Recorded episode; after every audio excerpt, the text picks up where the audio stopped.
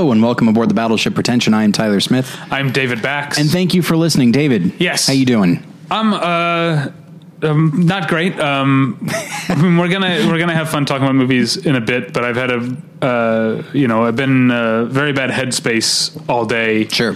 um, because of uh, I guess I have to say as an American I have to say our uh, policy of enforcing immigration laws. Uh, we are a part of this, and that's why Yeah. you know reaching out um, to your representatives and donating money and signing petitions, um, all of which I, I did today, uh, are are so important. But um, yeah, I, we've known for a few months now that um, uh, ICE, under direction from the Trump administration, is uh, interpreting a pre-existing law um, meant to uh, deter uh, child sex trafficking um, in such a way that basically any family with children that comes across the border illegally is immediately separated.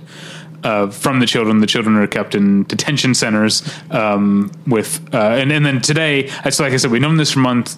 Uh, yesterday, or yeah, I guess it was yesterday.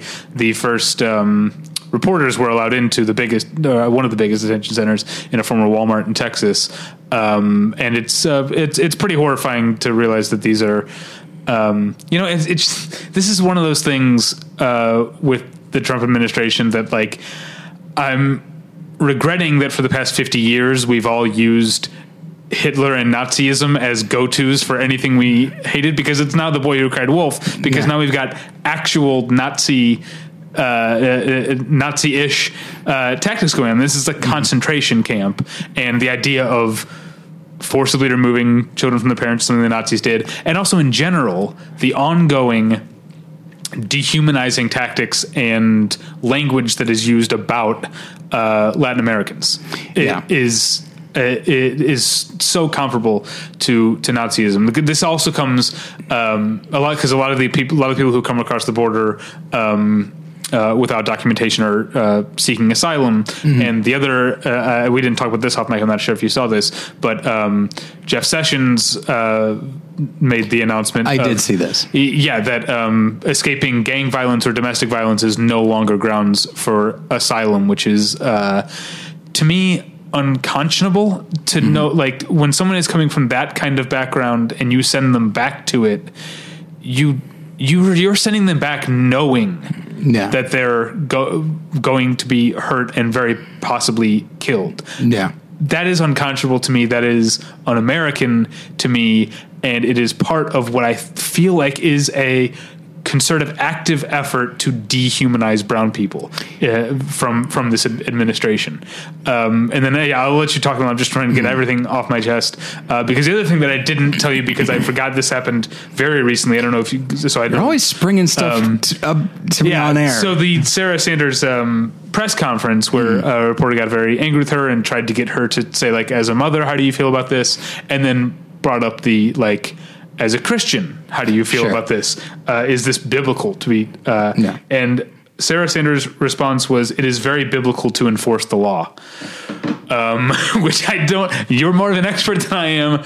I don't know if that's true. I saw at least one person retweet that with the comment. I guess that clears up Roe v. Wade then.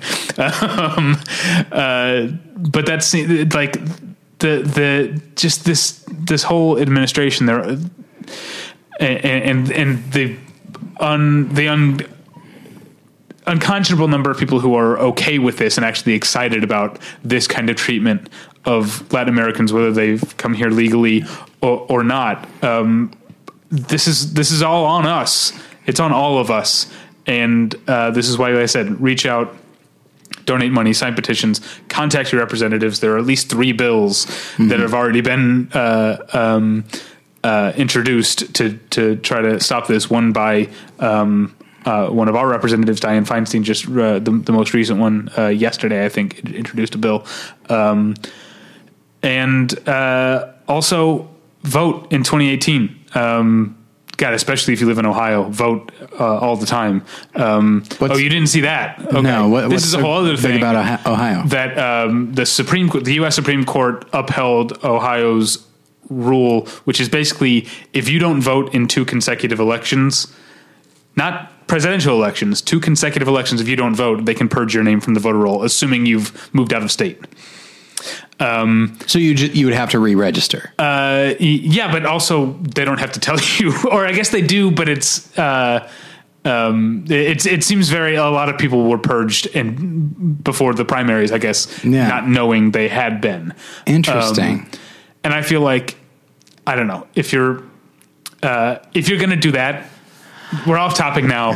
But On I one hand, also- part of me is just like, well, it does provide incentive to vote. yes, Um, and I, you know, I, I actually agree with that. But I would say a two years uh, is to ele- yeah, yeah, I I would say yeah, two elections.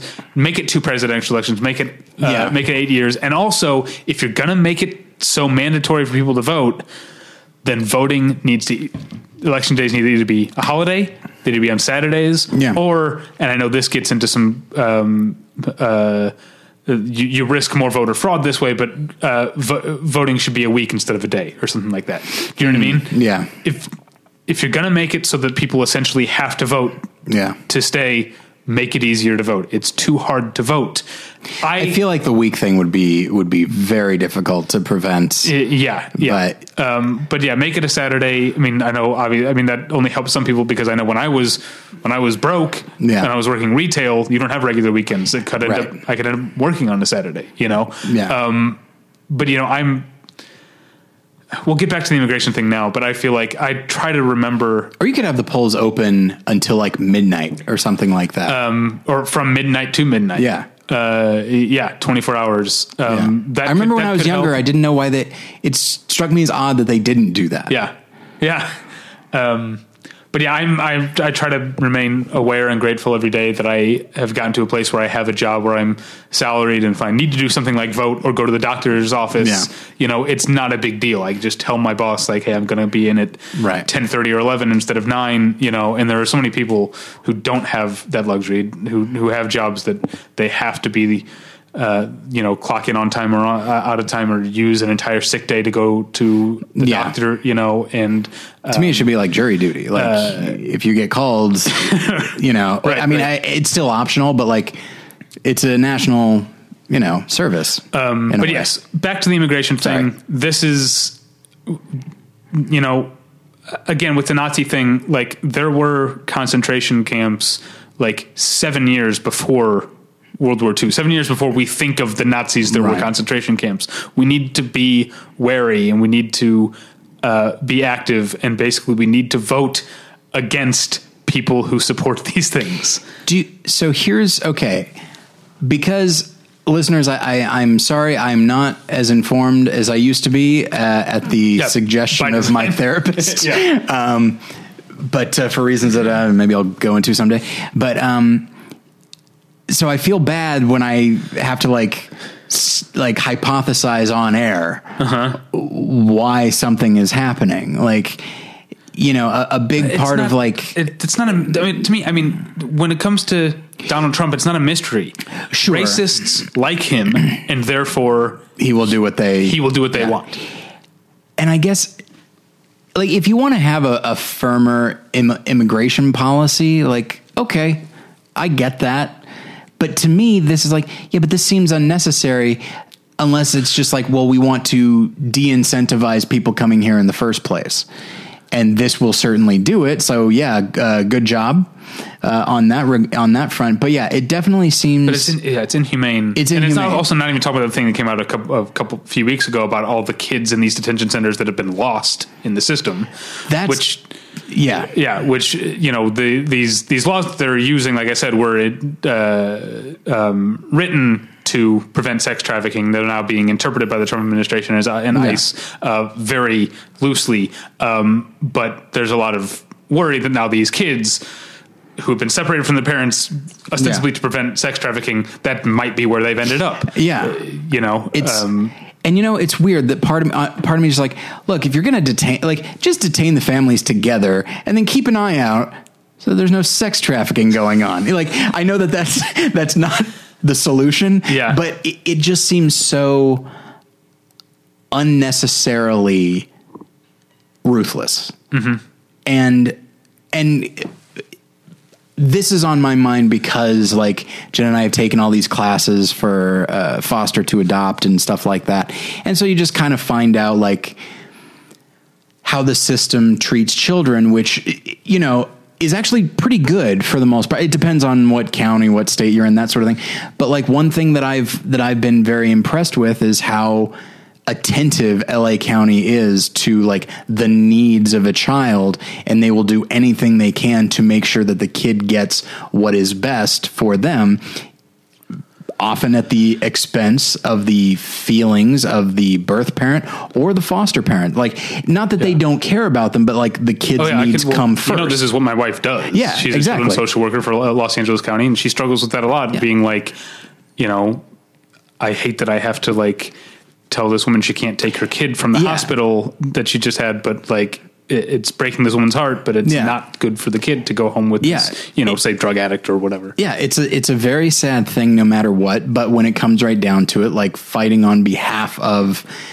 the kid, and I recognize like yes, but these but the kids coming in, they're not Americans. Like yeah, but they're still people, and I do think that there are some things that need to, again, like you you want firm border security, that's fine. This is so far beyond it to me. It is it is vindictive. That's the word I'm looking for. It seems genuinely vindictive, far beyond even the most stringent interpretation of border security and stronger immigration laws. Like it's and and this goes to you know uh don't get me wrong, we're all stupid about something. But here's what I'll say. I am kind of Pollyanna ish in certain regards. Like, it's rare for me. I- I don't like to dismiss people as stupid because I feel like, yeah, but they're probably smart about something. Surely they have to mm-hmm. be. Everybody is about something, right? Okay. But I know that there are stupid people out there. But I just maybe I'm just not in a position position to have met very many of them. I don't know. Uh, in which case, I, good for me, I guess. They're still people. They still deserve respect. But um, and in that same way, like I, I'm still trying to figure like, yes, but why would they do this? And it's like, well, the reason why is because they are pandering to the worst demographic in the US, a, a demographic that nobody wanted or cared about up until this moment, up until it could benefit somebody politically, you know. But even then it could have been like it could have benefited Ronald Reagan, and he said like I don't want any part of this. Uh, he even made a statement at the time, uh, and so like there are things that are more important than political victory, unless of course you're a complete fucking narcissist who wants to be seen as the best guy in the world, even if Yeah. it, a- along the way you become the worst guy in the world. Yeah, and then of course down the line you've got the you know uh, the people who work for ICE and are physically taking physically taking Yeah. kids away from their parents, which of course gets into some like uh, you know probably some uh, uh, Milgram or Stanford Prison Experiment type of Yeah. type of stuff. You know they're following. Although I was reading whatever, about that today, apparently the Stanford prison experiment, like uh, highly uh, Yeah. suspect now. Yes, yeah, I, I, I actually have read that. But um, uh, in any case, the idea that they're uh, able to, I don't know, shut off their own moral uh, morals from Yeah. from it because it's their job or whatever. I don't know. Um, It's but tough I think, I because like I've a- never been a cop, I've never been a soldier. Like I don't, I'm sure there has to be a certain degree of that, but how far do you go? Like, Yeah. I don't know. Um, I mean, I think you have a good impulse to try and like find the good in people. I try to do that too, but I rarely do. I just, I just but sometimes to. it's like the social worker. You have to prioritize the good of Yeah. the person who needs to be prioritized. Yeah. And so, um, if this means, uh, you know, um, prosecuting people who were members of ICE, um, you know, then I'm all for it. And I do think that there is something to be said for, you know, the the the the head of the snake concept, which is that like something like the the one that's in charge can corrupt everything that's underneath, and it's just. Don't get me wrong. Like if, if a specific agent is is being uh, you know unnecessarily brutal or whatever it is, like that is frustrating to me, and obviously they should be uh, prosecuted. But part of me is just like, yeah, but it's just going to keep happening if. And the downside is that like I read a report recently that like the economy's like booming, like we're adding like two hundred twenty five thousand jobs a month, which is part of me is like. That's exciting, but Yeah. you won't even let me get excited about that because there's this other thing Yeah. going on. This But, I mean, mu- yeah. a much worse thing, obviously, but you know, I don't want to get it because I, yeah, I don't know enough about the. I, I- I get skeptical of the economy, quote unquote, because I think Yeah. as I think it's silly to view it as one thing, but yeah, uh, yeah, as, I, I think as income inequality grows, I think you've got people in this country who aren't being counted among the economy. Do you know what I mean? Sure. There, there are people who like, and a lot of these are the uh, rural white folks who voted for Donald Yeah, yeah. Trump. People who like you tell them the economy's doing great, but they don't see it. You know, Yeah. and um, I would say here, living in a city like, Los Angeles, my you know my experience with people living on that spectrum tends to be uh, non-white, but Mm-hmm. um, uh, yeah, being poor and being left out of the economy uh, is happening to people all over. So I'm generally Yeah. skeptical because I remember reading a thing about how like um, uh, getting rid of rent control has been shown to be good for n- local economies. Like letting landlords charge whatever they want is good for the economy overall. And it's like, yeah, but at the expense of the people who end up, you know, shat off the bottom of the economy. You know, is that uh, is that worth it? You know, Yeah, just just like this thing is, you know, is your ideals about immigration and border security worth what you're doing? The permanent scars you're putting on these families, or Yeah. sometimes permanent separation with these kids who get lost. yeah, yeah, it's yeah. I don't. So uh, you mentioned that somebody made a, a joke about like Roe v. Wade, and it is one of those things. I tend not to respond super great when someone says like like oh you Republicans are so in favor of like taking care of kids like well why don't you pay for uh, you know pay to fund like education programs like my response is usually like done. I will absolutely vote in favor of that if you let them uh, be born. You know, but in this case, this is this is not about like a program not being fully funded. This is about actually tearing apart families, which my fellow conservatives claim to be in favor of, and that is often why they uh, that that is what they will often cite in being like uh, pro-life is like we want we don't want to do damage to whether it be this biological family or the potential adopted family that could happen. And more than anything the life of this child is valuable to us. And it's like okay but is that only if it's an American child you know like because these other ch- these other children Yeah. have the audacity of on top of everything else yeah they weren't born here they also didn't choose to come here like Yeah. their Yeah. parents chose to come here and now they're obviously the parents are paying the price as well because they're being uh, separated from the children Yeah. but adults can process it a little bit better kids they don't know Yeah. and it's uh, And you say only an American child. That also, I mean, increasingly seems like only a white American Sure. child. Because you've also like ICE is just uh, way out of control under the Trump administration, and probably should probably be abolished. ICE didn't exist before 2003. We got along fine without them. Um, uh, but you know, the number of people who are either like uh, here legally or actually like citizens who have been deported Yeah. uh, because of uh, oversights um, or overzealousness from ICE and from our crazy immigration court system, Yeah. um, which tends to have just people just flying through all the time. Uh, yeah. Anyway, And incidentally, the libertarian in me says that, like, yes, if you if you set up a new office or a new uh, whether it be Homeland Security or ICE, like, undoubtedly came about because of September 11th. It's like we're doing it for this specific purpose. Like, it will never stay in that area. It will always be used for whatever somebody like this this law under the Obama administration to like, hey.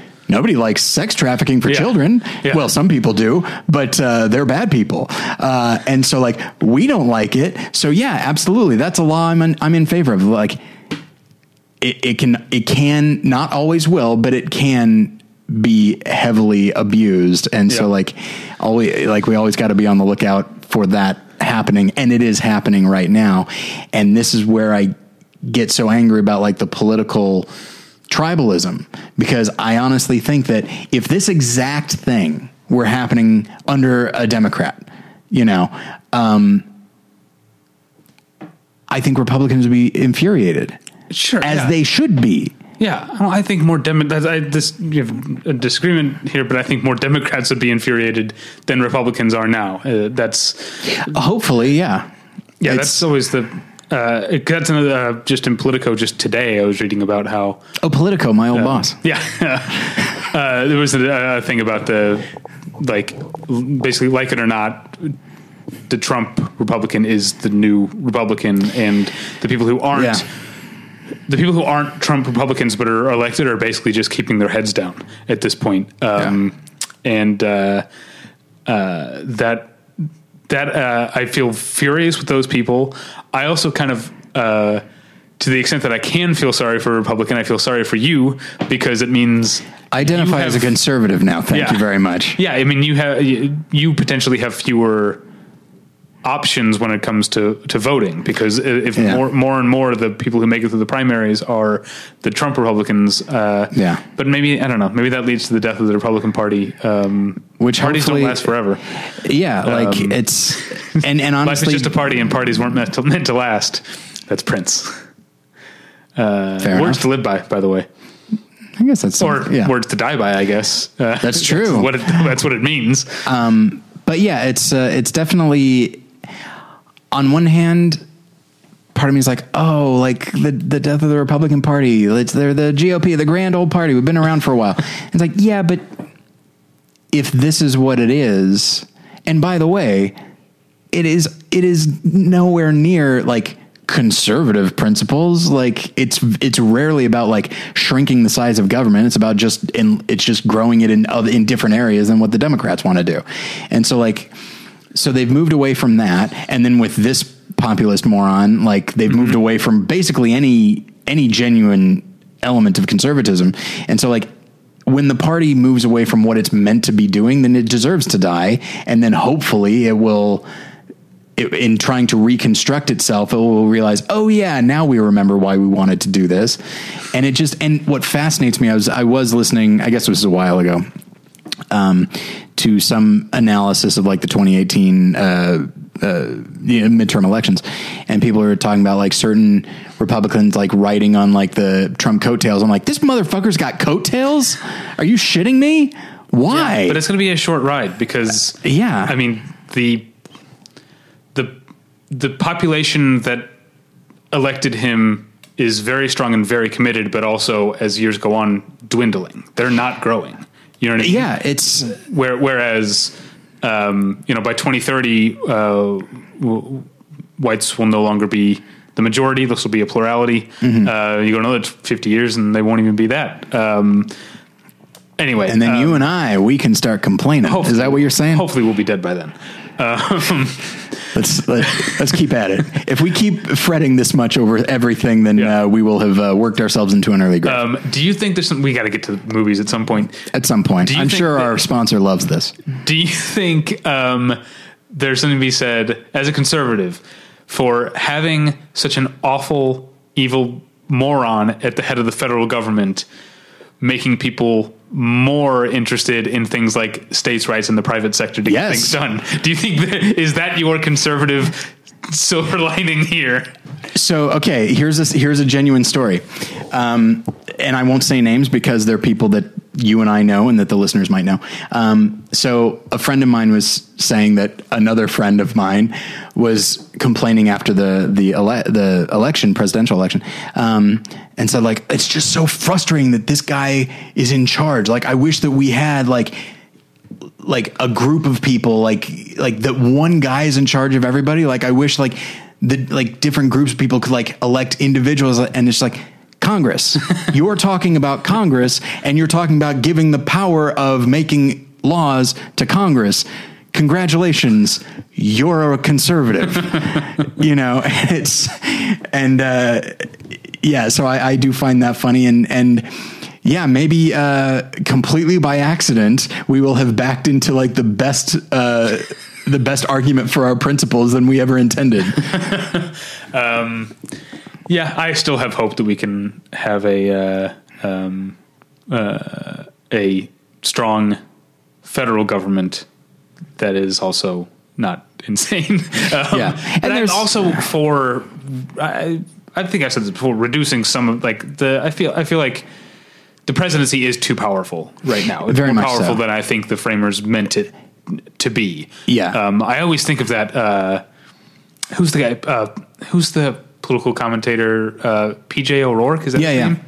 His metaphor of the president is a le- the presidency is a leather glove, and every time you put it, if you have a bigger hand, Yeah. it stretches out to fit your hand. But when you take it out, Yeah. the next guy, it doesn't shrink again. Yeah, uh, it's it's why in the primaries and even in the in the general election, like a bit not the big issue for me, but like a big issue is the idea of executive orders, because like Bush used a lot of them, Obama used a lot of them. I had no doubt that Trump was going to use a lot of them. So I was just like, okay, so who's not going to? Because the problem with exe- one of the many problems with executive orders is they can be reversed immediately with with the next person, whereas like a law is a lot harder.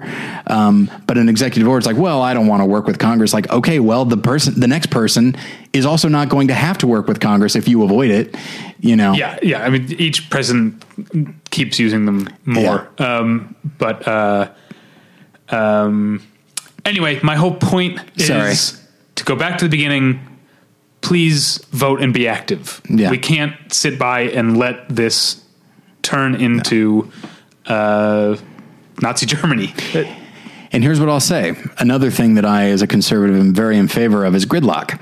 And so, and I'm not. But here's the thing. Right now, the Republicans control the House, the Senate, and the White House. Uh-huh. Well, we've got a midterm coming up. President can't leave.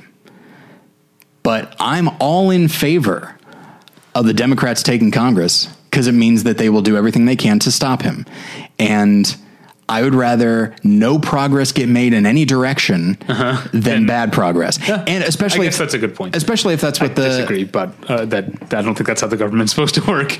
But uh, it is here's the thing like anytime anytime the government is split it's it is i think because the populace is not thrilled with the direction things are going and this is the only way they can st- at least slow it down Yeah. and so seeing it as like the will of the people i'm very much in favor of it and right now i would say even though i don't really agree with um, I don't agree with what a lot of what Democrats want to do. I think there's something bigger than individual policy. I mean, obviously, this is a function of policy, but I think that bringing the current trends to a halt is maybe the most important thing. So, by all means, uh, vote Democrat. There you go. All right. Uh, do you think great note. I love it. I think it's a great note to go into the uh, the sponsors on. Yeah. Incidentally, this wouldn't have been a problem if Mitt Romney had been elected. Point, uh, pr- moving on. Um, so, okay. Um, okay. I'm not a big Romney guy, but I thought it'd be funny to end on that. Um, okay, so that had nothing to do with movies, and in fact, our main discussion might not any, it might not either. So this might be one of uh, this is what happens. episodes. This is what happens when we don't come up with a, a topic until the day of. Yeah. Um, okay, so this episode is brought to you by Mubi, a curated online cinema that brings its members a hand-picked selection of the best independent, international, and classic films. Every day, Mubi's curators introduce a new title, and you have 30 days to watch it. That means there's always 30 wonderful films to enjoy, all for only $8.99 a month. Plus, when you use their mobile apps, you can download films to watch offline. Currently available on Mubi is Paul Schrader's Light Sleeper, starring Willem Dafoe and Susan Sarandon. Um, I've been a fan of Light Sleeper for a very long time. It is one of Paul Schrader's lesser known films, even though it's one of his early films and came out in, I think, 1990. And it definitely is in keeping with what you think of when you think of Paul Schrader, either as a writer or a director. Um, it definitely sticks with uh, Taxi Driver and being like the the the story of a lone and lonely man in the middle of a city who lives uh, kind of at night. Uh, he's a drug dealer, you know, a small timer, and just him.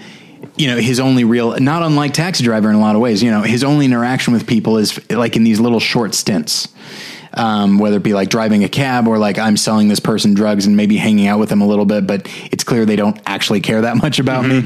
Um, and so it's it's it's really interesting. It's it's uh, it's the kind of Willem Dafoe performance that we don't see very often um, until you know movies like Florida Project, uh, where it's very subdued. There's an inherent sadness to him, but also a certain type of coolness um, uh, that he exuded. I'd say in the late eighties, late eighties, early nineties. Um, and yeah, and so if you're a fan of First Reformed, uh, which just came out, uh, or Affliction, or just Paul Schrader in general, I think you'd like it a lot. It's uh, have you seen it, Light Sleeper? Uh, no, I never have. Yeah, it's it's it's great stuff. And actually, I was very excited when I saw that it was on Mubi because I haven't seen it for a while, and I don't know how readily available it is in general. Um, but yeah, That's the so fun thing about Mubi. it very much so. So check that out. Uh, there is also a special offer for listeners of Battleship Pretension. You can try Mubi free for a month. Just go to Mubi.com. That's M-U-B-I dot com slash battleship to redeem now. And I want to tell you about tweakedaudio.com, which is where you go for professional quality earbuds in a variety of stylish styles and colorful colors. They look great and sound great. And Tyler and I both use them each and every day of our lives. You know, I was listening to today. What's that? New Death Cab for Cutie this week. Really? Yeah, which is a band that I resisted for a long time because the name is stupid. I mm-hmm. still think it's a stupid name. And it just sort of seemed too much like something I seemed like I would like, I guess. So I think I was just being contrarian. Uh, but towards the end of college, when I actually started listening to Death Cab for Cutie, I was like, oh, I've missed out. These guys are really great songwriters and, and uh, song craftsmen. And now they're back. New Death Cab. And they're better than ever. I wouldn't say that, but it's good. Okay. Uh, and it sounded great on my tweakedaudio.com earbuds. So you can uh, find those at a low, low price at tweakedaudio.com. But if you use the offer code pretension at checkout, you get one third off that low, low price and no shipping charges. So go to tweakedaudio.com and use the offer code pretension.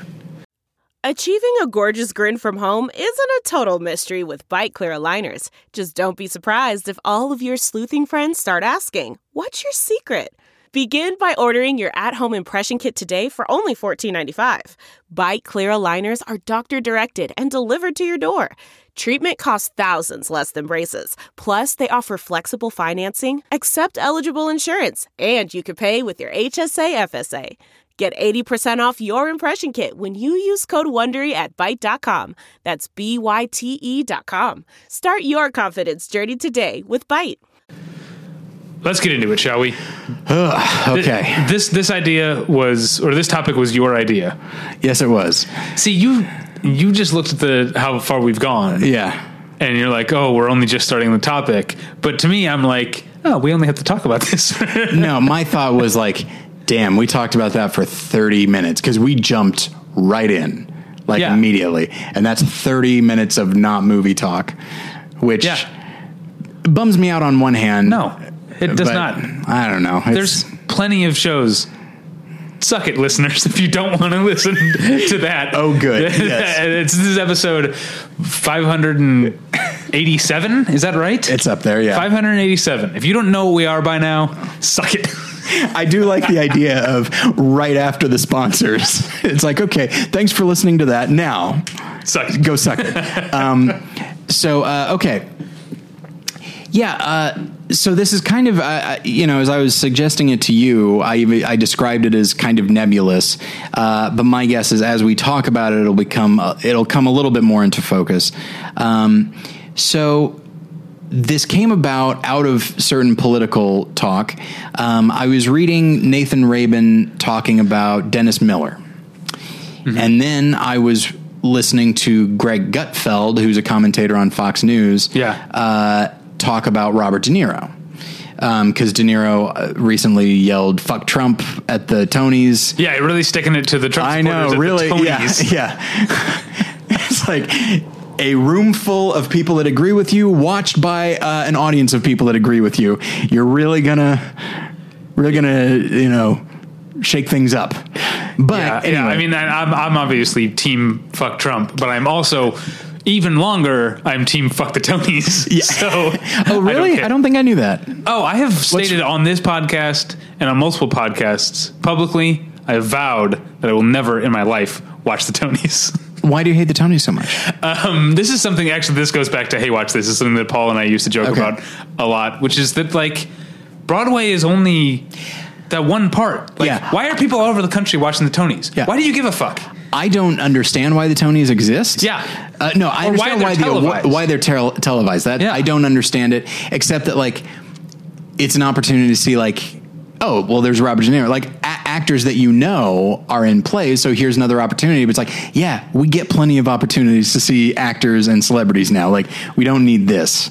Um, Yeah, yeah. So, um, I mean, I will fully admit that my strong anti Tony stance is about 45% just trolling. um, that I'm looking forward to the hate tweets Yeah. from my musical fans out there because I know there are a lot, a lot of, or some Broadway fans, Yeah. straight plays as well. Um, but, uh, it- yeah, I have made a lifelong vow to never maybe the Tonys Tonys. should be pay per view. How about Yeah, that? there you go. There you go. It makes more sense. Because as far as I know, the Tonys this year were all it was just Robert De Niro saying "fuck Trump," and then. Um, I don't know if you saw the whole Neil Patrick Harris, Rachel Bloom uh, kerfuffle.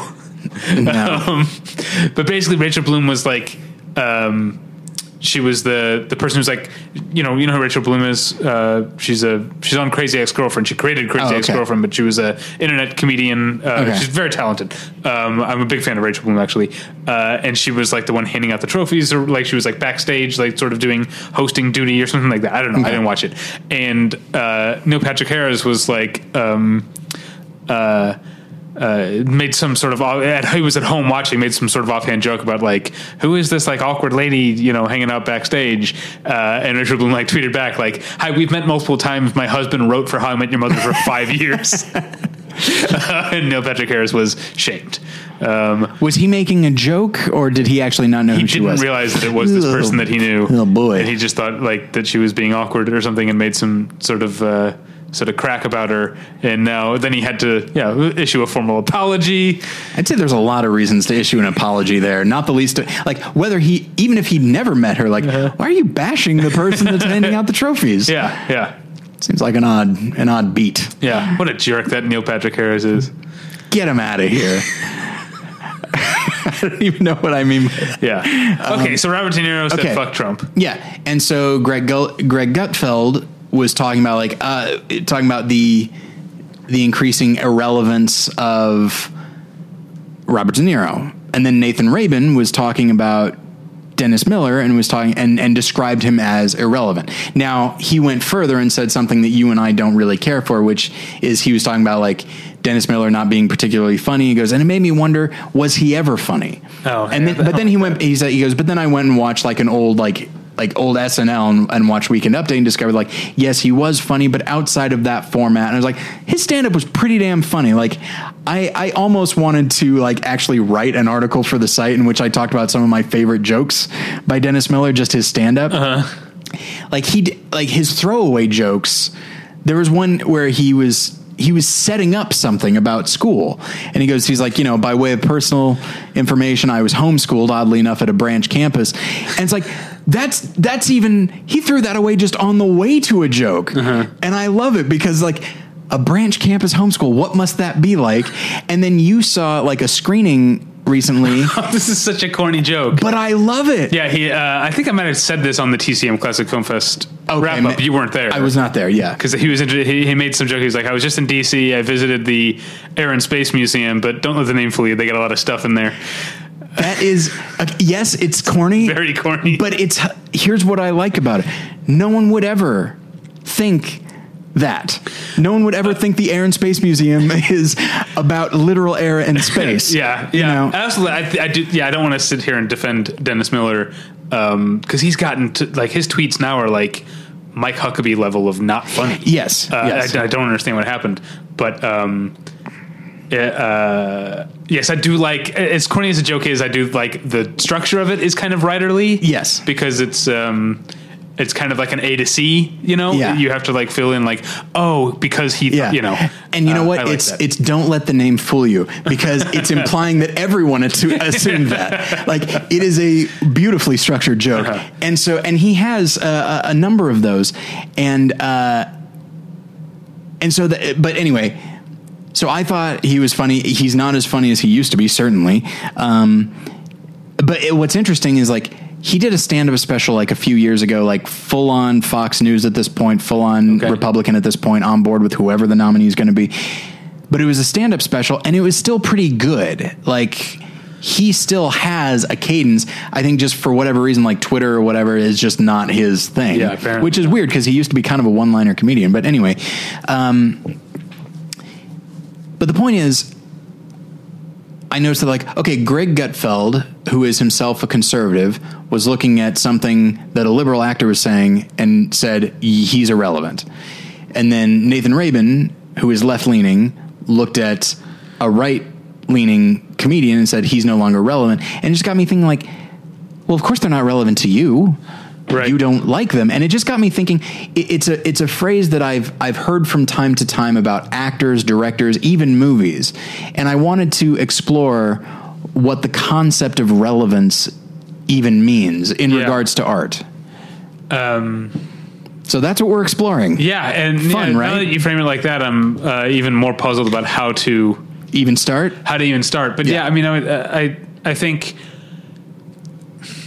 I think there's uh, if you're talking about a person, an artist, as opposed to a movie, you can get into questions about whether or not they are relevant anymore. Because Sure. if Robert De Niro or Dennis Miller has lost what made them artists, like they're still. I mean, in both cases their opinions on politics, American politics, are relevant because they're American citizens. So that's the end of the. They are Yeah. relevant, but saying they're no longer relevant as artists for a person, I can see the argument because if they've lost the thing, right? Sure.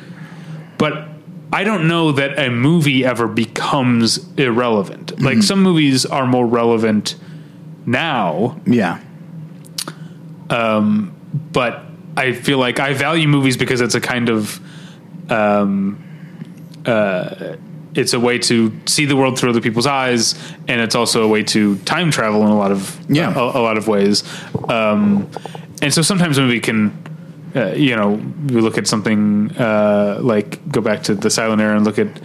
Uh, I've never actually made myself sat, sat down to force myself to watch The Birth of a Nation. So let's say Broken Blossoms, um, which is positively uh, woke compared to Birth of a Nation, from what I understand. Most But- things are.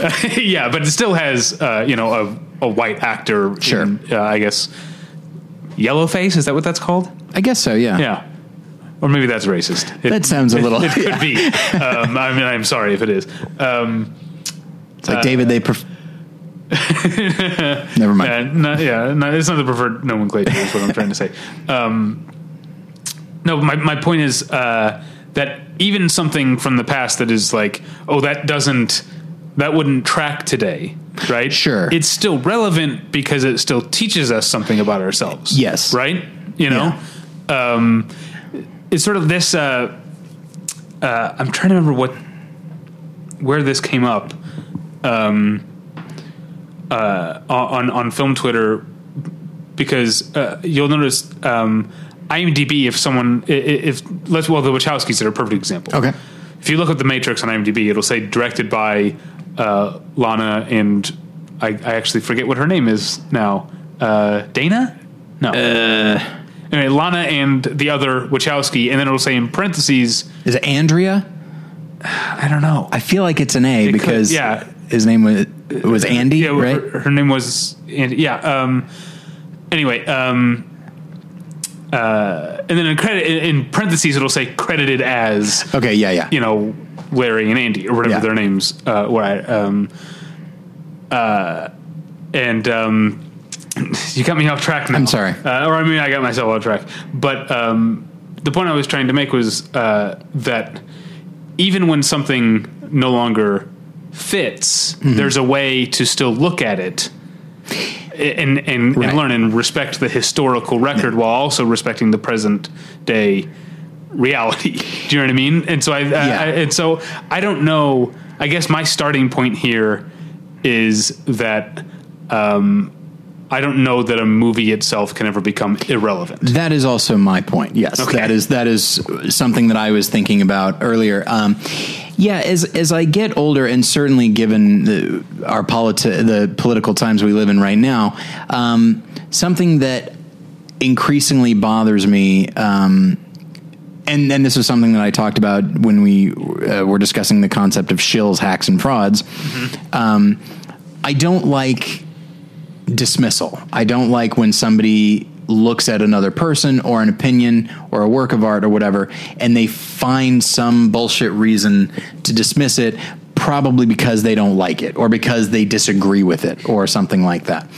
And I feel like looking at something of the past or somebody who's been around a while and is still doing things now and just saying like they're irrelevant.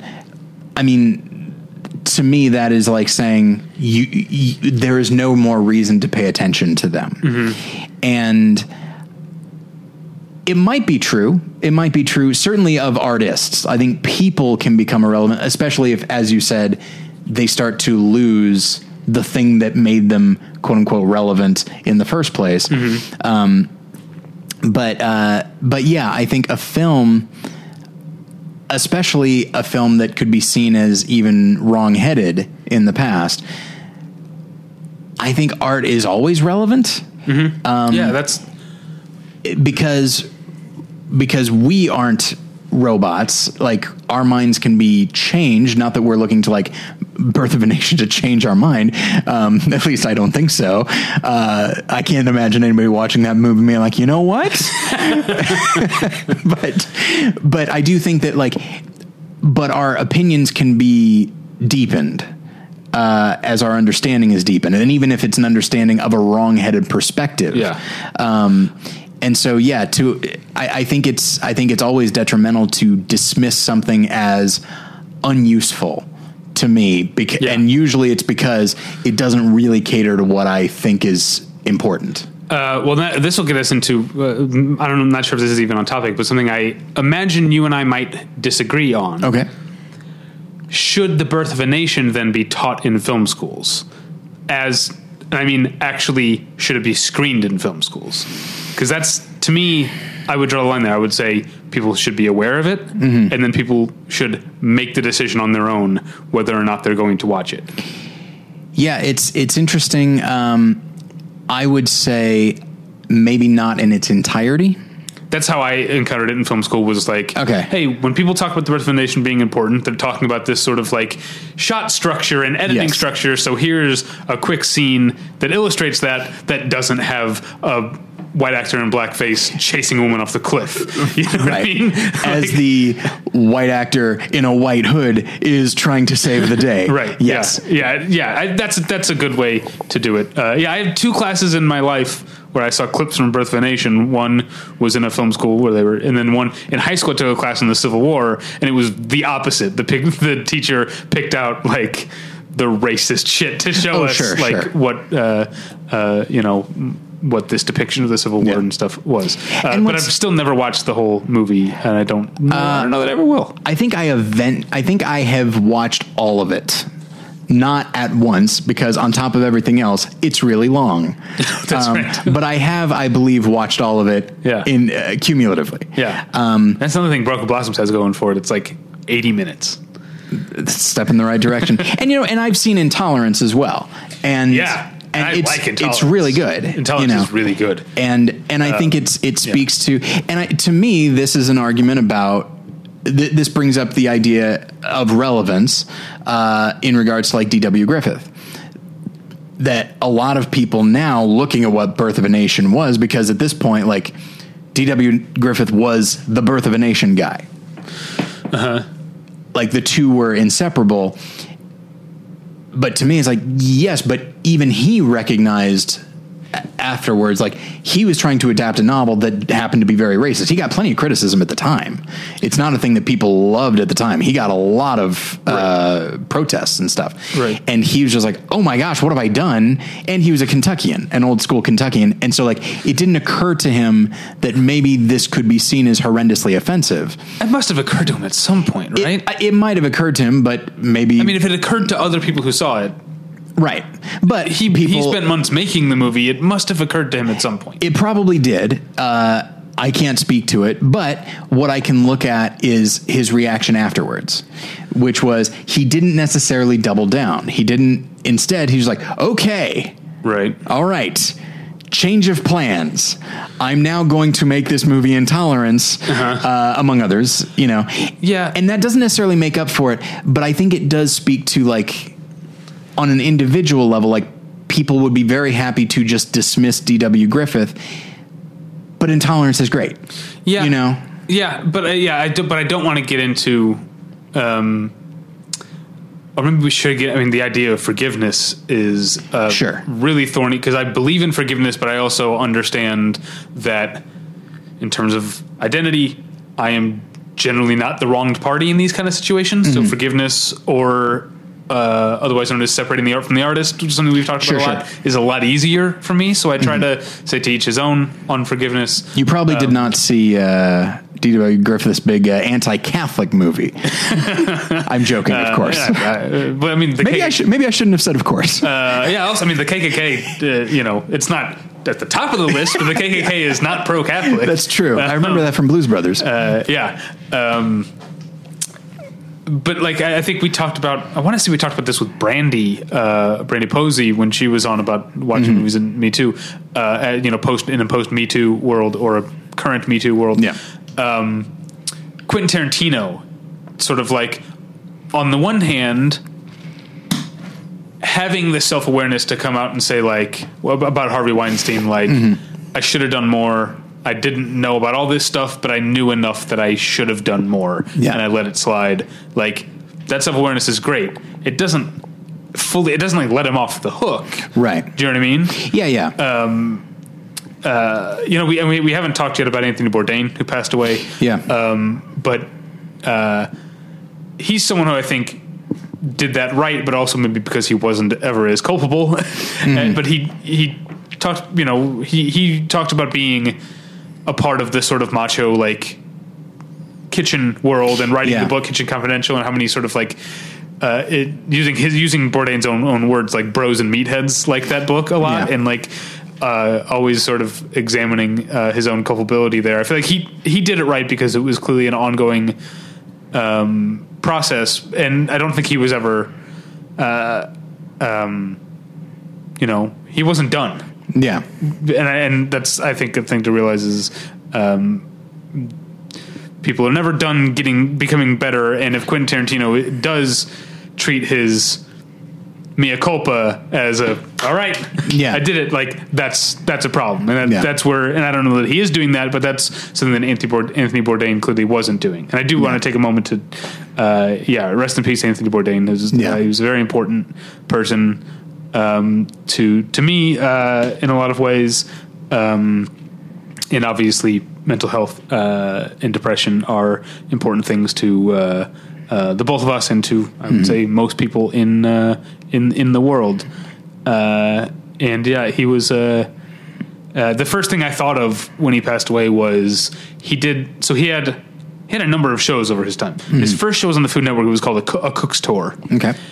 um, and it was kind of a an early version of what No Reservations became. No Reservations was his first Travel Channel show, and um, when he went to Cambodia on No Reservations, the first thing he did was show clips from when he went to Cambodia on a cook's tour, and how he was kind of like punk rock about it and being like, "Oh, this place is so lawless. I can like shoot machine guns here," you know, Yeah. and like um, uh, revisiting it like almost 10 years later on no reservations and, and being like i can't believe how ignorant i was Right. like the the lawlessness here might be fun for me as a as a tourist I can leave. uh, yeah, I can leave. Like this is a, you know, there's a lot of awful stuff going on here, and that. Um, uh, now I'm getting emotional about Anthony Bourdain, but that sense of always trying to be better, I think, was something he embodied. and I think to to bring it back to the topic, I think that speaks to a person's ability to. Again, uh, it's tough. I want. I, I'm reluctant to say it's the idea of staying relevant because at the same time, you still you don't want to just be like an emotional flip flopper. Like if you believe something and it becomes unpopular, but you still believe it, like you don't want to say you should examine it by all means, but you shouldn't change it simply because it's unpopular um, in order to stay relevant. Um, but I Yeah. do think that, but I think that being a you know a person or an artist or a person in general like being open to to changing and understanding why that the larger change has happened and maybe think like okay but w- so what about me like am i open to that um, i think that can speak to relevance and i think to get back to to my frustration with the accusation of irrelevance, like the idea of using it as a way to dismiss somebody, and it could just be like this person didn't didn't move forward with the rest of us, and so what do they matter? And it's like, well, they're a person who still came to a certain conclusion. Yeah, but there is. I mean, yes, you're right. People's opinions are their own, and as the, as individuals, they are entitled to them, and they are worth something. Uh, but there's something to be said about. I'm reminded of. The, well, I mean, it could become, I'm reminded of it because it's used as, as a meme so often. But the principal Skinner, like, is it me? No, it's the children who are wrong. Like it's that that Yeah, that, yeah. that inability to uh, to re-examine as things Sure. change. You know, that's that's what I hear when, and I hate to say it because I love Jerry Seinfeld and always have. Mm-hmm. When Jerry Seinfeld complains about I'm not doing colleges anymore because you can't make any jokes anymore, Right. That sounds like no, it's the children who are wrong to me. Yeah. Uh, and that I don't know. That seems like Jerry Seinfeld is making himself irrelevant, perhaps in that way. You know it's interesting though, along those lines? Earlier today, I was watching his comedians in cars getting coffee with Margaret Cho. Okay, I don't know if I've ever watched that one. Yeah, it was my first her. time as well, and I did not realize that they had a history, uh, not like a romantic history, but that she, like the very first time she did stand up, was at a show that he was doing, and he came up to her and said, like, "Hey, I don't know how long you've been doing this. You have an am- like your voice is amazing. Like you're going to do great." And that's kind of the thing that made her want to keep going. Oh, that's great. And so, but this apparently, like, I don't know when they taped it. It, it was a while ago, but um, she had a, a show that she did in New Jersey, and she was talking about rape. She herself had been raped, and she was making jokes about it, and the audience did not respond well. And so he is talking with her about about that and I saw a, a, a shift in his attitude that I was not expecting because his attitude and that of many stand up comics, and honestly, probably mine as well, which is like their jokes and they're going to be, they're probably going to deal with some taboo subjects. And especially if it's, if it's a subject that is specifically relevant to the the performer, then maybe cut him some slack. Um, that that's usually my opinion, and that's usually his as well. But he also recognized that things turned particularly ugly. Margaret Cho became very defiant in mm-hmm. certain ways, and just no good came of it. And so that that episode literally ends with him and Margaret Cho, like a few weeks later, going back to that comedy club, bringing back everybody that was in the audience, or like inviting them or uh-huh. whatever.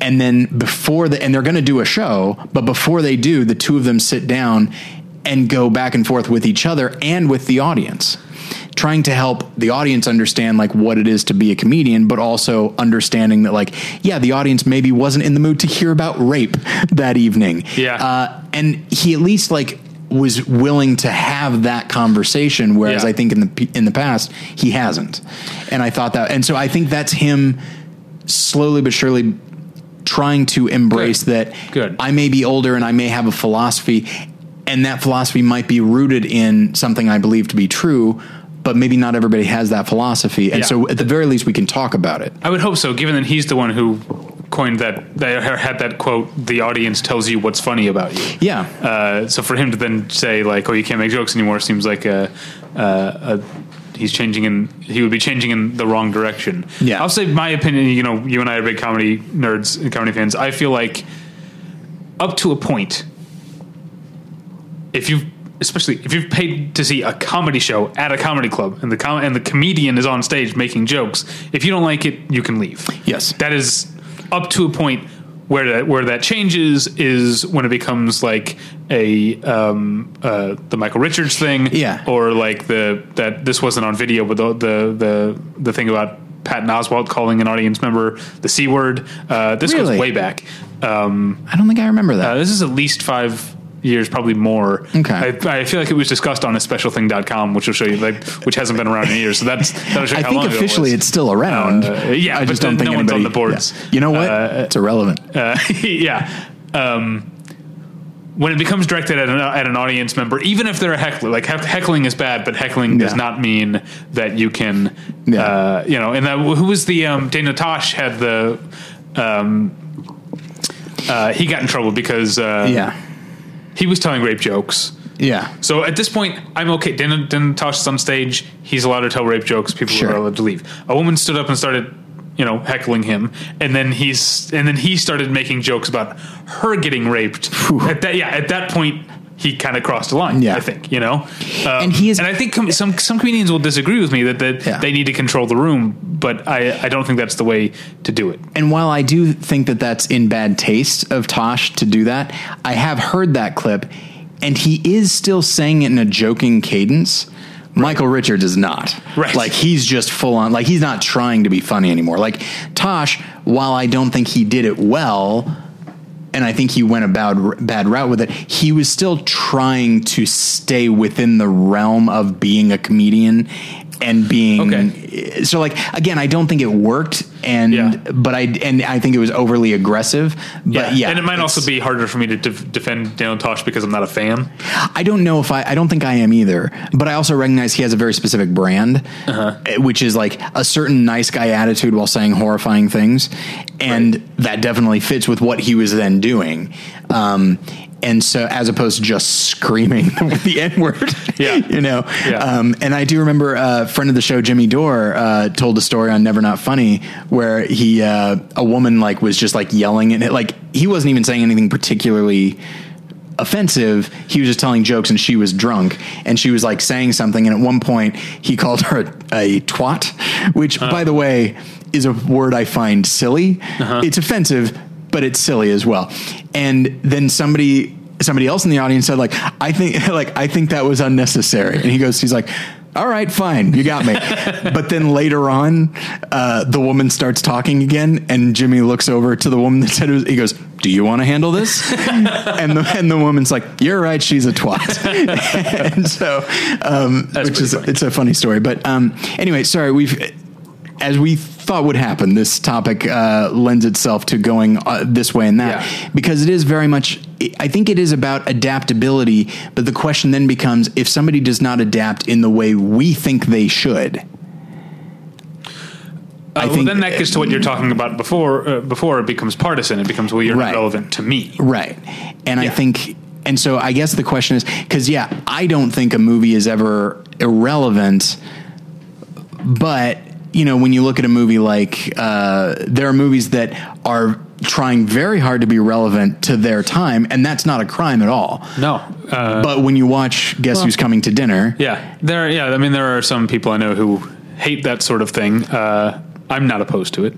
I'm not opposed. I think it's a perfectly, you know, if if art is about expression, it's about you trying to reflect or impact the world, whatever it is you want it to be, then sure, it can be Yes, I'm as, okay with, as I'm of the perfectly moment as with possible. a movie trying to say something. And Yes. being straightforward about trying to say something. It as long as it's not also bad. But Yes. I'm okay. with Yeah, uh, Guess Who's Coming to Dinner is not. Uh, it's a sluggish movie. It's not very good.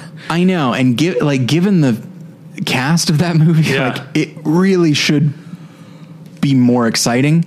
But I do wonder if the the subject matter at the time, which was still not necessarily, it wasn't like it was groundbreaking in that regard, but for mainstream audiences it was.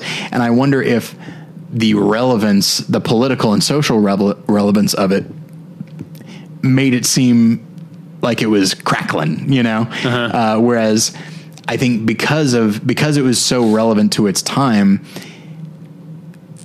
and it's dealing with something that is accepted and commonplace now. If it is it- like an argument could be made that that movie because it was being so relevant of the time, so much so that I think maybe it compromised artistically. Yeah, I think I think that is what makes what can make a movie irrelevant. because that reminds me of stuff that has survived that we don't even like. I mean, certainly like a lot of Twilight Zone and Star Trek stuff is Sure. you know has a lot of com- commentary. But think about like Alice in Wonderland is like a nonstop political allegory. Yeah. we don't like in in modern terms we don't know what each specific thing represents anymore, but it's just a good story. it's a it's a good and crazy ass story, Yeah. and be, and because it's he because Lewis Carroll was so committed to having it be as crazy as possible, it can become relevant in various other ways. Yeah. You know, I, I It- used to it- have an annotated version of the of the book that Oh, had really? like it had like footnotes like here's what was going on in Carroll's world at that time with Yeah. here's what these poli- you know what politicians the Mad Hatter represents or whatever. Yeah, I mean, Uh, can't you? Sorry, I I can't believe how hacky I'm about to sound. Can't can't you just imagine Donald Trump saying off with their heads, like you Yeah.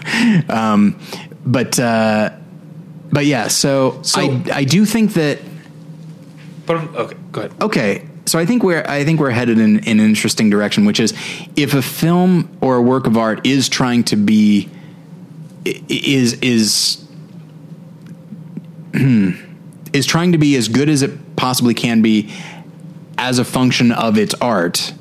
You know, this is something that I deal with a lot when it comes to Christian film is they have something they want to say and then how and then there's how they want to say it and how is not nearly as important as what.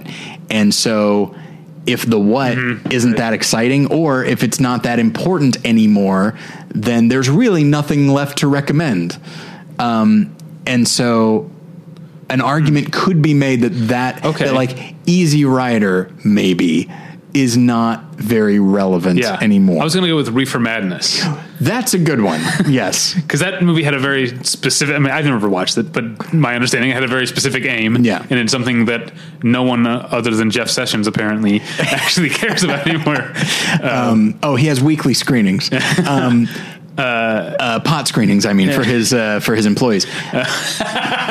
But He probably does. Um, And you know what? It was shitty of me even to bring up Easy Rider because I do think that there were no compromises made there artistically. I think Dennis Hopper made the movie he wanted to make. I think it's just the general style maybe has become less relevant, and certainly the attitude uh, has become less relevant. yeah, I find that movie kind of uh, tedious now.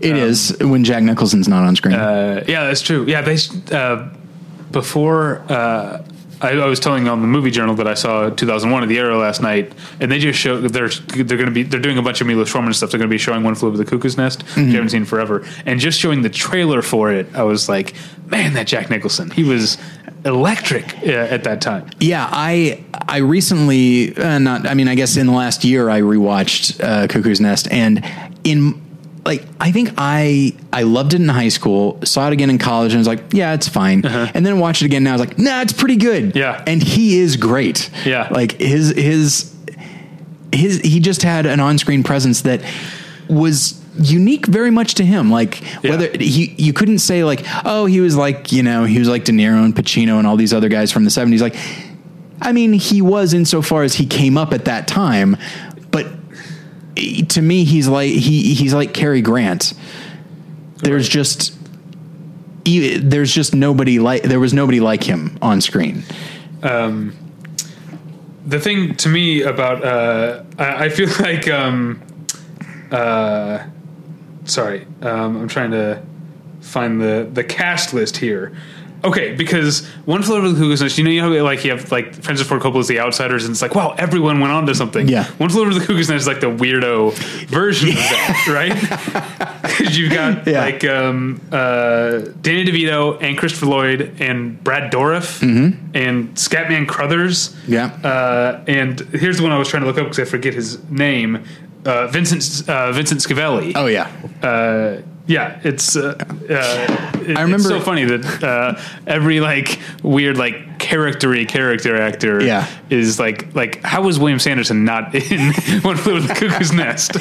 Yeah, I remember somebody. I once read a, a an article that said, um, if the country were filled with circus freaks, Tom Waits would be Bruce Springsteen, and it's and, and Cuckoo's Nest is like that. Like it's it's the the ensemble. Ca- it's the Twelve Angry Men of like weird char- uh, weird character actors. Um, okay, back to the topic. Yeah, the last topic I want to get to uh, is less about irrelevance and more about relevance. sure. Do you think uh, Yeah, you know, I mean, a lot of times movies that maybe aren't intending to be relevant are just because they're made at the time. Sure. But sometimes I don't know where, like, oh, am I not giving the filmmakers enough credit? Like, Mm-hmm. Invasion of the Body Snatchers is not an accidental allegory. Do you know what I mean? Yeah, no, not at all. but I think there are uh, horror movies often sort of reflect uh, what we're afraid of in the time. Or you've got one one thing I'm thinking of is like in the, uh, um, you know, post uh, Kennedy assassination and Martin Luther King assassination, RFK assassination in Vietnam, and then Watergate. You've got all of these political thrillers in which the government can't be trusted. You've Yes. like Three Days of the Condor and um, Parallax View and Yeah. and and stuff like that. Like. Um, on the one hand, like on an individual basis, you can say one by one, like these writers and directors probably were trying to say something about the national mood. Mm-hmm. But the fact that all of them happened, you know, that we had this run of Mm-hmm. these kind of movies, sort of is some sort of does represent the subconscious of the of the nation or of the culture. Oh, undoubtedly, the yeah. surface. Um, so I guess I'm wondering what uh, what are we what are we seeing now?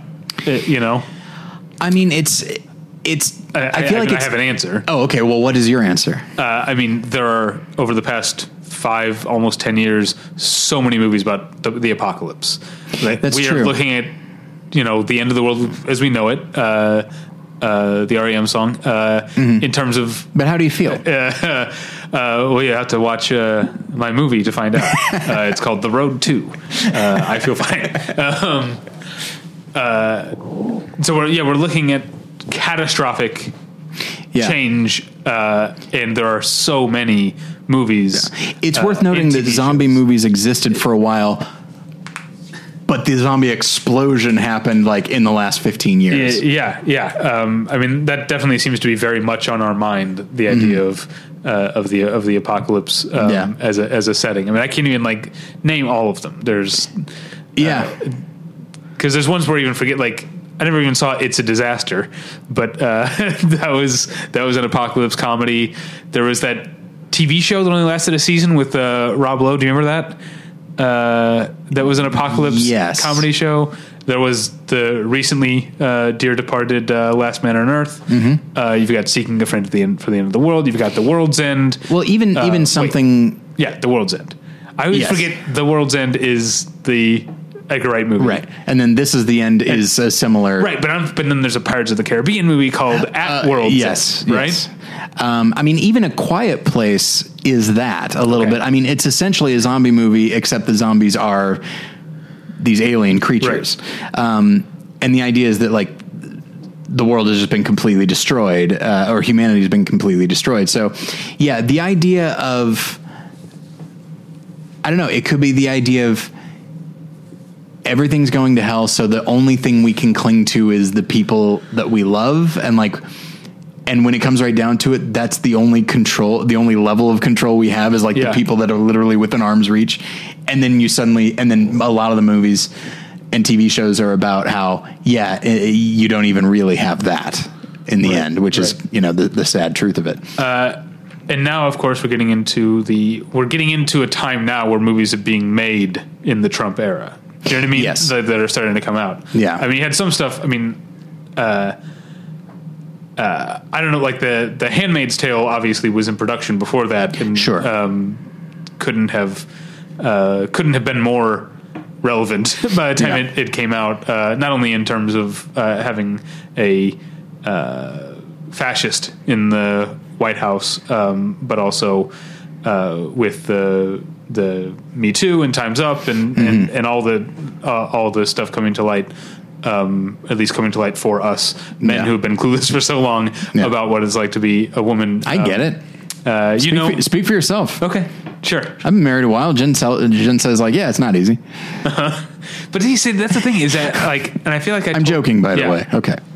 I think I told this story on the podcast before, but like I had an ex girlfriend who like came home once and she was like upset because she had gone through the car wash, like not not a get out and they wash your car, but the one at the gas station Yeah. you drive through. And when she got through this other side, there was a guy standing there masturbating, like waiting for her to come through and masturbating. And like in retrospect, she was upset, and I being just the clueless guy was like, "Oh, that's fucked up." Like I, I didn't get it. I did not get it. Yeah. Oh, I mean, Jen certainly has stories about weddings because she's a wedding photographer and dealing with a lot of Drunk men. drunk guys. Yeah. And I think Jen is rather attractive, or if nothing else, very striking. She has uh, really beautiful red hair, and people constantly talking about it. Guys, at, drunk guys at weddings want to touch it, and sometimes won't ask. Uh-huh. And so just like, oh, come on. That's uh, super gross. Yeah. Um, yeah. But uh, yeah, it will be. together, guys. Pay attention to what's going on in the world. I know. Is You it just you and me? Are we the only ones that get it, David? And well, uh, yeah, now that Anthony Bourdain's gone, it was just the three of us. Oh wow! All right, and then there were two. We'll see. It's just a to quote Bill Dwyer. It's just a waiting game now. Yeah. Um, so, uh, yeah, it will be very interesting.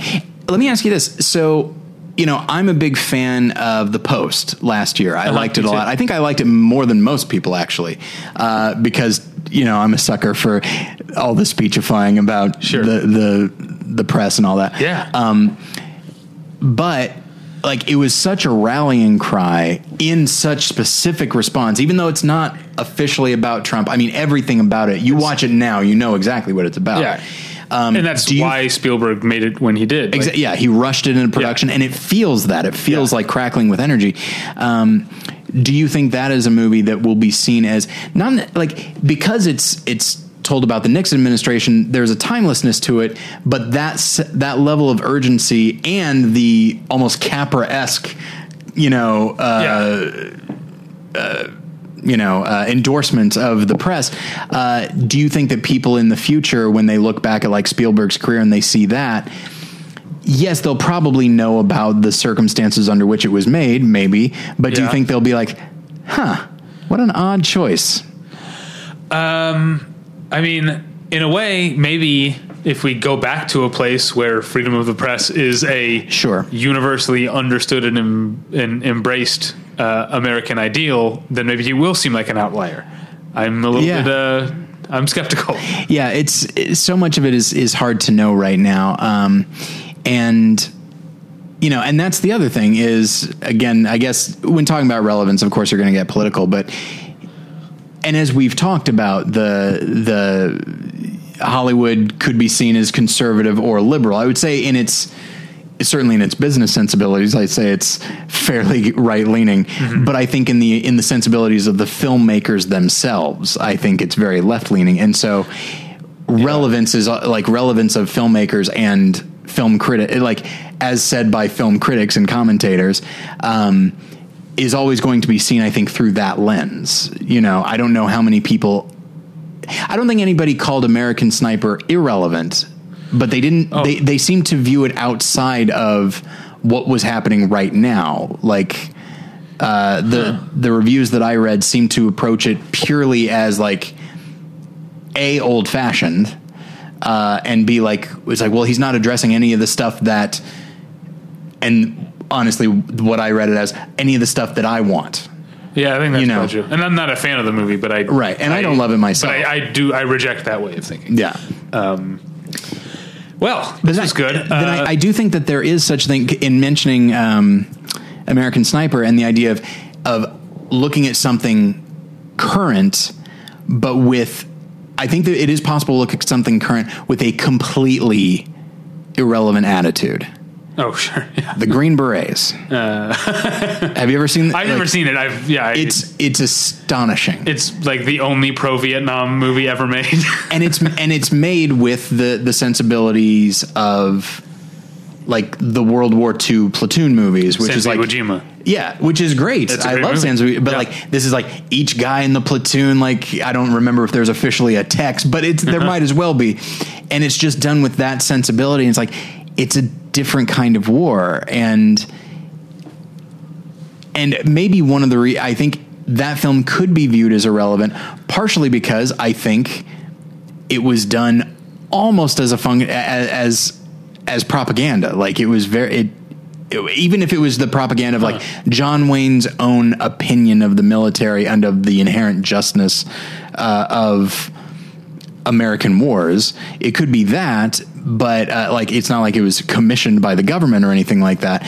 But I do think that I do think that when okay, so I guess maybe something that I'm saying is that I don't think that art, even in what I'm about to say, I don't think it's ever a fit, like ever truly irrelevant. But I think certain attitudes can be, and if the attitude is what is coming forth more than artistic expression, I feel like that is when a movie is most likely to be seen as irrelevant. Yeah, I mean, it's uh, that's an illustration. I know you don't like this term when applied rhetorically, but uh, um, that's an uh, an example of a movie ending up on the wrong side of history, Sure, right? So sure. that again makes me wonder, like, what are some movies that maybe are unpopular now, but that will seem irrelevant because uh, their point of view has has gone away. Yeah, it's it's it's hard to know. I mean, I- Passengers. which I didn't see, and, see and nobody remembers even now, well, except for except for people that are yeah yeah yeah, my my wife um, remembers it because it is the answer that she comes up with with no hesitation if you ask her what's the worst movie you've ever seen. and it's and it's it, knowing what I know about it again, having not seen it. If the film were willing to engage with the moral Yeah. questions of it, it could be amazing. you'd be you'd, you'd be surprised how often I will not have thought about Passengers for months, and that exact thing will be like, what? Just pop in my mind, like, what were they thinking? Yeah, not uh, even like first raising it as an issue and then making the conscious decision to Yeah. not address it and move forward. yeah, Man, what a what a terrible movie. yeah. But yeah, if you raise it as an issue and then you actually deal with the ramifications of it, like it could be an amazing sign. Like, Yeah, I mean, like bleak. one of the one it would not be a happier. Yes. I mean, yeah, Well, sci-fi is not always the Right. warm and cuddly uh, genre that people think it is. Um, yeah. but yeah, can't all be Galaxy Quest. boy, if only. um, but yeah, so listeners, you know, I feel like in many ways, I feel like we've only scratched the surface of this because it's such a big, strange, ever shifting topic. Uh, so but in the had in the fun, comment, I think so. Yeah. Uh, so in the comments, feel free to, to weigh in with examples of movies that you think are irrelevant, or movies that you think are, or if uh, or are relevant, or if you think it's impossible for a movie to be one or the other. All right. Well, you can find us at battleshippretension.com. Uh, this week at the website, you've got uh, uh, two criterion predictions from Alex. Watch out. um, uh, Polyester, which was one of my personal favorite John Waters movies. I think uh, I know it's maybe hipper to like the your female trouble and your pink flamingos and the but Polyester was like sort of the first uh, move toward relative mainstream. It- Yeah. it's still pretty fucked up, but uh, um, I really yeah, Polyester is a really great movie. Um, what else? Uh, and then what's his other? Uh, his other one is Cabaret, which is maybe my favorite movie musical of all time. Uh, yeah, it's up there for me, and I think I think he is.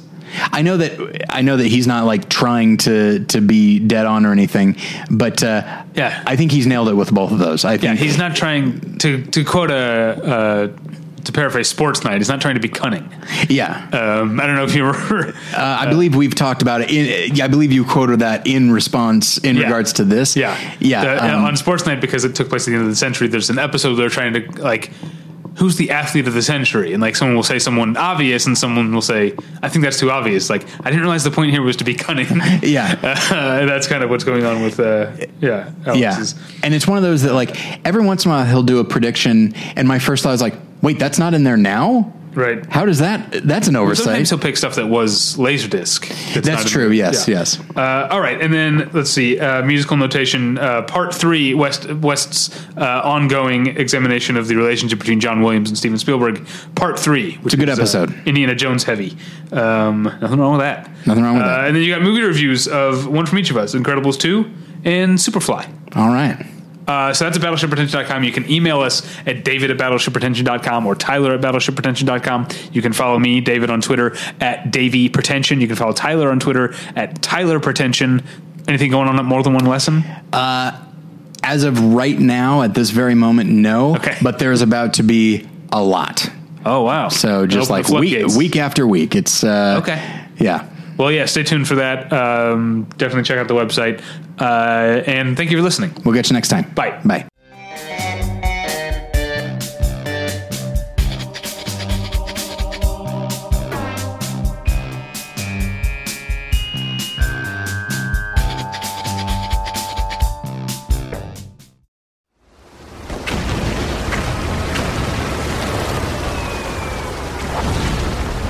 This program is a proud member of the Battleship Pretension Fleet.